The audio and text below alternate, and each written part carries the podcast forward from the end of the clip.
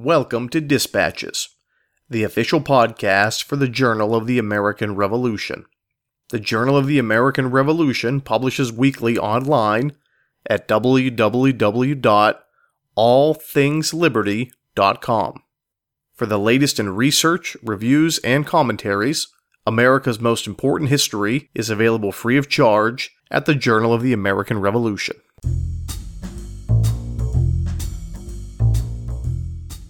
And in a lot of ways telling you why the um, American Revolution was so important in, in many ways, much greater than uh, what simply took place in the Western Hemisphere. That's Journal of the American Revolution contributor Eric Sterner discussing Britain, Russia, and the armed neutrality of 1780. And he's our guest today. I'm Brady Crytzer, and this is Dispatches. This episode of Dispatches is sponsored by Simon & Schuster, publisher of Liberty is Sweet – the Hidden History of the American Revolution by Woody Holton. Available now wherever books are sold.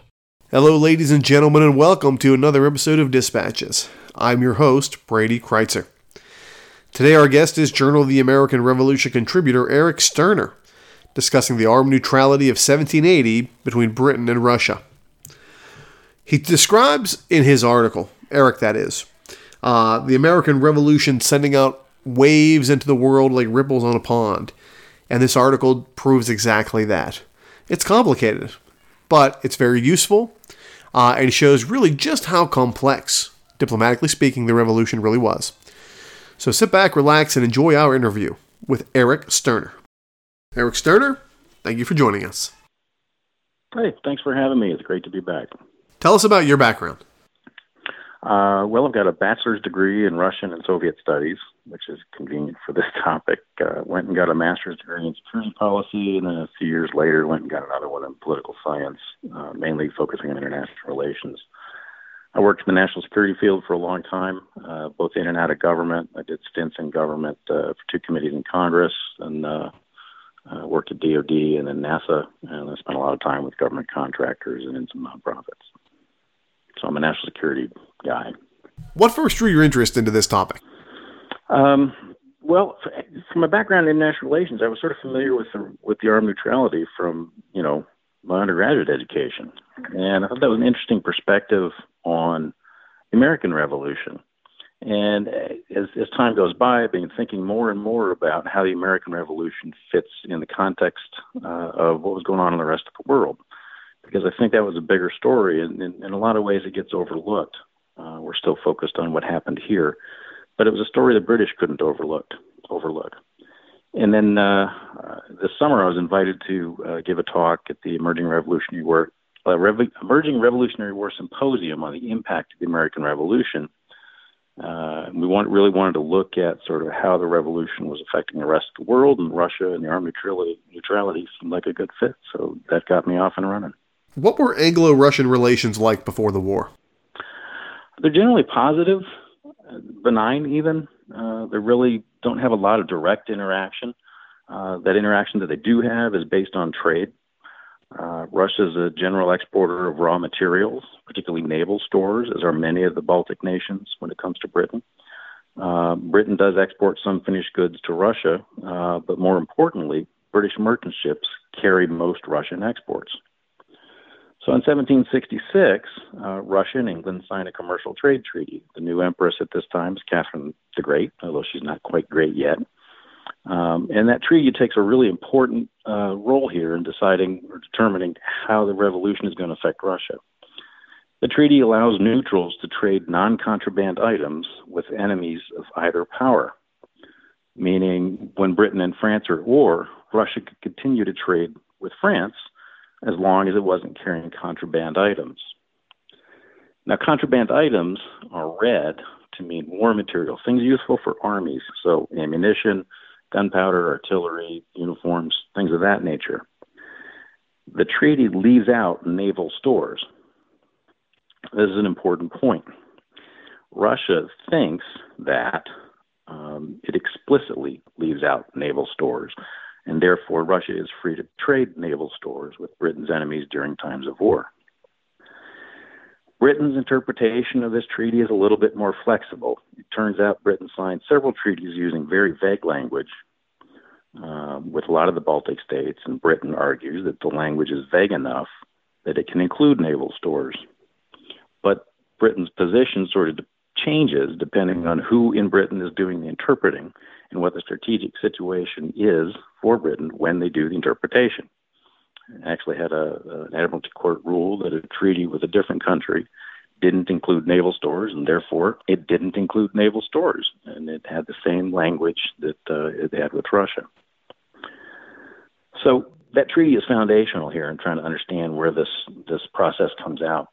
Um, before the war, Catherine does want to diversify her trading partners. Uh, again, I said she's dependent on uh, British merchant ships. And so she wants to encourage other maritime powers to visit Russian ports, and she wants to have a greater number and greater diversity in the merchants that carry Russian exports. And this is actually succeeding. In 1776, the British Consul in St. Petersburg notes the presence of more French and Spanish ships. In truth, those those French and Spanish ships are in town buying naval stores. in 1778, the British ship visits were about 339. All others combined were 285. So Britain still makes up half, more than half of the Russian uh, of the ships visiting Russia's uh, main port. By 1779, British ship visits had fallen to 314, and all others combined were 379. So Brit- Catherine's policy is having considerable success in diversifying her trade, and the Dutch are an increasing share of those ships visiting St. Petersburg. So that's kind of the background that gets you up to um, uh, the relationship that, that Russia and Britain have had at this point. How did Russia view the American Revolution during its early years? Uh, well, to tell the truth, Russia's kind of indifferent. Um, we, you know, we have all heard the story that uh, the British approached Catherine and her government to enlist Russian troops for use in the colonies. Um, she she pretty quickly said no. Um, but in in a letter to a friend in Germany, uh, she does predict American independence in her lifetime. And the truth is that Russia just doesn't have any interest in the fight. That's because it has bigger fish to fry in Europe. Um, it's got interests in uh, Eastern and Central Europe and to the south. So I'll give you some examples here real quick. It's got the first partition of Poland in 1772, where uh, Russia, Austria, and Prussia get together and cut up Poland the first time. She just put down a rebellion by uh, Cossacks led by Emil Pugachev. Um, internal rebellions are pretty common. And they've just finished a six year, seven year war here with the Turks, the Ottoman Empire. And as the American Revolution kicks off, um, the Ottoman Empire and the Russian Empire are trying to install different puppets in the Crimean Khanate. And then up through the first years of the American Revolution, we get the War of Bavarian Succession, um, and this is an instance where Prussia and Austria are dueling over influence and power in the Holy Roman Empire. Why this matters is because Russia is allied with Prussia. So Russia threatens to intervene and you get peace. And this all happens around 1779. So up through 1779, uh, the American Revolution has not been at the top of mind in St. Petersburg. They've had bigger fish to fry elsewhere. Talk about the idea of neutral trade. Yeah. There's really two major concepts at work here. And they're both kind of vague uh, because we're dealing with sort of customary international law, which isn't very well developed. Um, on the one hand, you've got Britain, which uh, has a policy and a practice of stopping and seizing uh, neutral ships to inspect them on the high seas, and it's looking for war material uh, and naval stores. Okay, so that's one side of the coin, and they base that on the fundamental right of self defense. They have a right to stop people from trading with their enemies when they're at war. The second concept here is, is a doctrine of free ships, free goods. Uh, it's something that gets kicked around and attributed to the Dutch a lot. Um, so the way that, that the stop and seizure would work is that fundamental right of self-defense, because Britain depends on the Navy for self-defense, um, it has to do these these stops on the high seas and in trade routes. Um, they have to do this in the high seas because sailing ships made it impossible to do close blockades for any extended period of time. When the Brits intercept a ship a neutral ship carrying goods on the high seas, they basically cause it to heave to. Uh, they'd go aboard, they'd inspect its cargo, its manifests, and anything suspected of being on that contraband list and bound for a belligerent port would cause the ship to be sent to a British port where a British Admiralty court would adjudicate, basically conduct a trial to see whether or not this stuff was illegal as far as Britain is concerned. Uh, the, the, trick here was that the burden of proving the cargoes were okay to ship, meaning they were consistent with British um, treaties, fell on the ship owner and the cargo owners. So the burden of proof is on the guy who's just had his cargo seized. The free ships, free goods doctrine uh, basically says that neutral ships have the freedom of navigation and their cargoes should be considered immune to seizure, with the exception for contraband war goods. And this kind of ends up operating on an honor, an honor system in which you know you just trust that the neutrals are not trading, uh, violating their treaty obligations by trading contraband goods with belligerent states. Um, understandably, that's not really something Britain wants to bet its um, bet the farm on. Now, the, the disagreement here between these two um, doctrines uh, is not that bad in the early years of the American Revolution as far as Europeans are concerned. Everybody agrees that the Americans, that the British, have a right to regulate trade with their colonies, because remember, nobody's recognized the independence of the United States yet.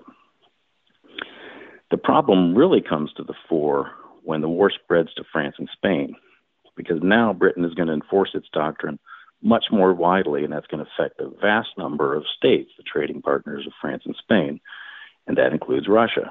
And we saw a little bit of those numbers. Uh, we talked about that a little a few minutes ago.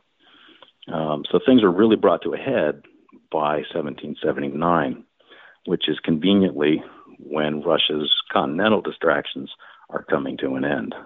Why did Russia lead the charge on this idea? Um, it is it is an interesting question because Russia is not a maritime power. I think I mentioned before it's kind of an odd to find a land power expressing this much concern about neutral rights in the high seas. Um, but maybe we can talk a little bit about how Russia's trading interests are being affected by British practice. Um, so the war really starts to heat up for the Russians in 78. Uh, an American privateer actually makes the first move and intercepts a British merchant carrying a Russian cargo. A couple months later, a British ship seizes a Russian merchant carrying hemp and flax to France. Now, as far as Russia is concerned, that, she, that seizure is a violation, a direct violation of the 1766 commercial treaty that it signed with England. Russia protests, and Britain ignores the formal Russian protests. They're just, it's not registering with them that this matters. So British seizures of Russian cargoes continues all through the winter of 78 and 79. Now, there's this thing called convoys. A lot of countries, particularly the Dutch, are engaged in blockade running, right? It's very profitable. So to say that we're not blockade runners, uh, a lot of these neutrals started forming convoys because blockade runners tend not to travel together. So we're going to do this this innovation. We're going to have convoys, and the British won't seize a convoy because they have a harder. It's a harder thing to convince everybody that they're violating uh, a trade agreement trading contraband, and frankly, they'll be intimidated because a lot of these stops are occurring by privateers operating singly. Um, but Britain announces in April that it's going to stop convoys and search them anyway. Second thing that's going on by this time, spring of, 80, of 79, the Russian cargoes that have been seized by the British have been sitting in those admiralty courts waiting adjudication for a long time. Then, when they're finally the courts rule, they're often against the Russians.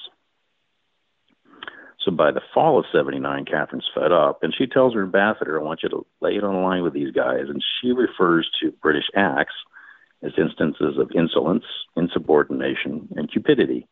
She's extraordinarily angry. In December 79, Britain seizes a Swedish convoy. Now, the reason this, this figures prominently is it is the talk of courts all across mainland Europe that how could they be so bold as to seize an entire convoy? Now remember, all these things, the slow escalation of British policy and the alienation of Russia over British naval practices, is happening while Russia is distracted. But as I said, by the end of 79, those distractions on the continent have ended. So in March 1780, Catherine's fed up. She proposes a declaration of principles of armed neutrality to the Netherlands, Denmark, Sweden, Prussia, and Portugal. Now, her audience here is the British, the French, and the Spanish. She basically adopts the free ships, free goods doctrine. She goes a little bit further than I think is customarily accepted in, in Europe at this time. She says we're going to have free navigation from port to port and along belligerent coasts. Cargoes in those neutral ships, including that of subjects of belligerent states, is immune to seizure, except, of course, contraband, as defined by Russia's 1766 commercial treaty with Britain, which we have to remember does not include naval goods. Here's a real kicker for her. She decides that blockaded ports are only defined as blockaded if there are enough ships outside the port to make entry dangerous. This totally destroys, would destroy, the legal foundations for Britain's policy of stopping ships on the high seas. And in truth, uh, in the age of sailing ships, maintaining a close blockade of a port is impossible. You know, you've got to deal with wind and weather, and there are just too many ports and not enough ships. Those principles, as far as she's concerned, have to govern Admiralty Court decisions, meaning the British have to be bound by the principles Catherine just laid out. Um, then she publicly announces a partial mobilization of the fleet, bases the entire concept on the notion of natural law, not on custom, not on common or customary international law, and she proposes a, proposes a league of armed neutrality to enforce those principles. How did Britain respond? Um, it's a big problem for them. Um, they're not exactly sure what to do, but strategic implications are massive. Like I said, they've been ignoring Russian protests for most of the war, and they're not quite sure what to make of this. Their first instinct is to interpret this proposal as the result of maneuver, court maneuvering in St. Petersburg. They're not giving Catherine enough credit. There's there's very little doubt that she cooked this up on her own.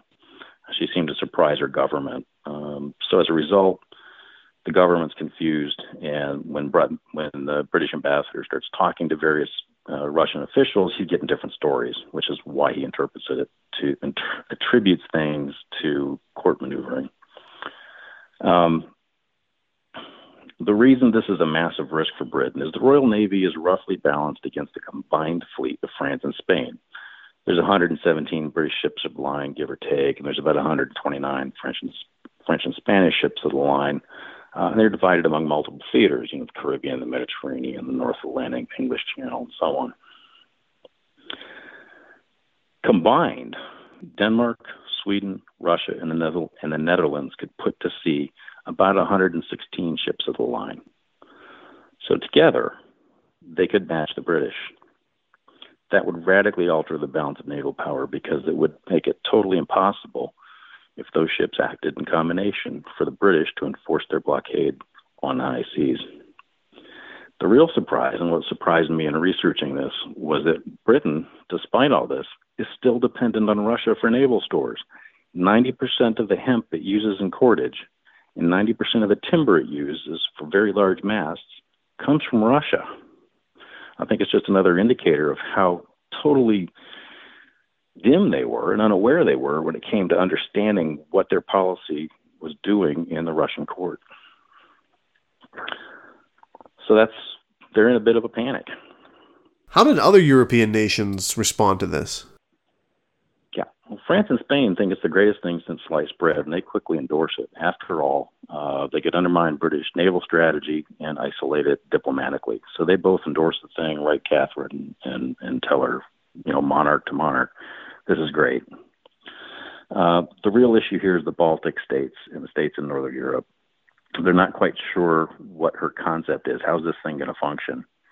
Um, and the million dollar question here for them is how far is Russia going to go to defend its principles and the league members if they join?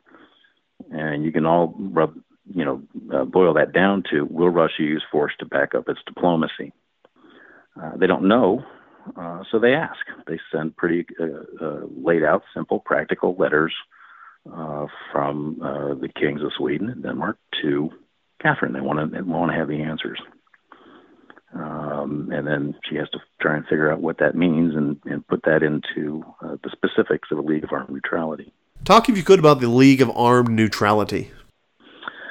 Uh, yeah, it, it really contains the, the seeds of its own failure. It's going to be one of these first multinational uh, uh, groups to enforce an international law. Uh, it's not necessarily a military alliance, uh, and that's partly why it, it's going to fail. Uh, when it comes to practice here, what Russia envisions is basically merchant convoys under the protection of one state's navy passed from state to state to state, a bit like a relay race. So the, where the convoy is the uh, baton.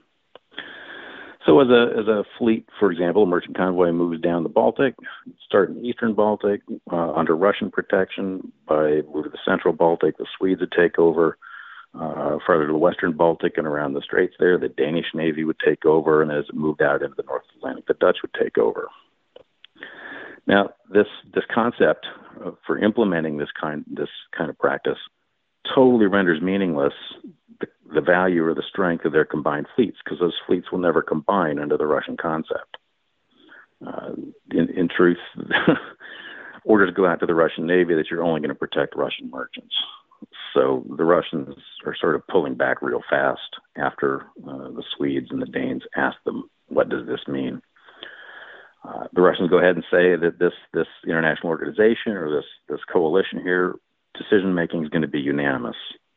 As we all know, that's a formula for inaction because you always get to the lowest common denominator. Most importantly, is the league is not going to protect the interests of members outside of those trade issues, out of those rights in the high seas. Now, the reason this is part of the poison pill is that those states have the most to lose and the greatest burden, meaning that, you know, Denmark, Sweden, the Dutch all have overseas colonies. They are the most vulnerable to British naval power. Russia does not have naval colonies or overseas colonies that way, so it's not vulnerable to British naval power. More importantly, in a in a fleet engagement to protect a, a, convoy, the Russians are least likely to be around because they're only going to be patrolling the White Sea and the eastern uh, Baltic, where the British typically don't go.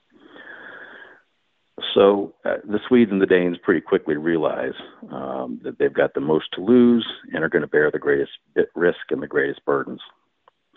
So what Sweden and Denmark do is they go cut separate deals with Britain, and they basically say, "We promise uh, to forego trade in naval stores. We're not going to trade naval stores with the French or the Spanish or, or the Americans. And at that point, Britain's main concern is is addressed. Okay, it, it has less of a need to intercept their ships. So they do that in secret, and then they join the league. So Catherine doesn't know that she's basically um, uh, created or or, or, or, or built a new, a new organization to enforce her principles, but the way that she built it makes it meaningless. Prussia, Austria, and Portugal join in 1781. Uh, ironically, the Americans ask if they can join, which means they don't understand it either. The Ottoman Empire joins in 1782. The Kingdom of Two Sicilies joins in 1783. So it becomes this sort of pan-European institution, uh, but it's it's powerless. Uh, so it, it, in some ways, uh, it's a lot of show, not a lot of substance. Uh, the Dutch are the big question mark.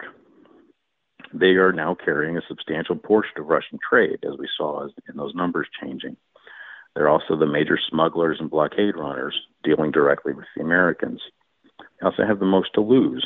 They've got um, colonies in uh, the Asia Pacific. They've got the major colony, the island of St. Eustatius, which is essentially the uh, haven for blockade runners in the Caribbean. Uh, they have the most to gain if the League deters Britain, and the most to lose if Britain isn't deterred. The Dutch, of course, are internally divided between pro and anti British factions, so it takes them a long time to figure out what they're going to do. So while Denmark, Denmark and Sweden are off cutting their side deals with Britain, the Dutch are still trying to figure out how they're going to respond At the end of 1780, they decide, okay, we're going to have to join the league um, because we're not going to get what we want from the British. Um, and as they make moves to go ahead and do that, uh, Britain promptly declares war. Because if they're at war with Britain, they can't join the League, which tells you how seriously the British took this League as a problem if it um, decided to resort to force to defend the principles that Catherine laid out back at the beginning of 1780. How does this article help us understand the Revolutionary Era better? Uh, like I, I, I, think I mentioned at the beginning, we, we have this habit of approaching the revolution through American eyes or, or increasingly British eyes, and occasionally, you know, the the French and Spanish wars in the Western Hemisphere worked their way in.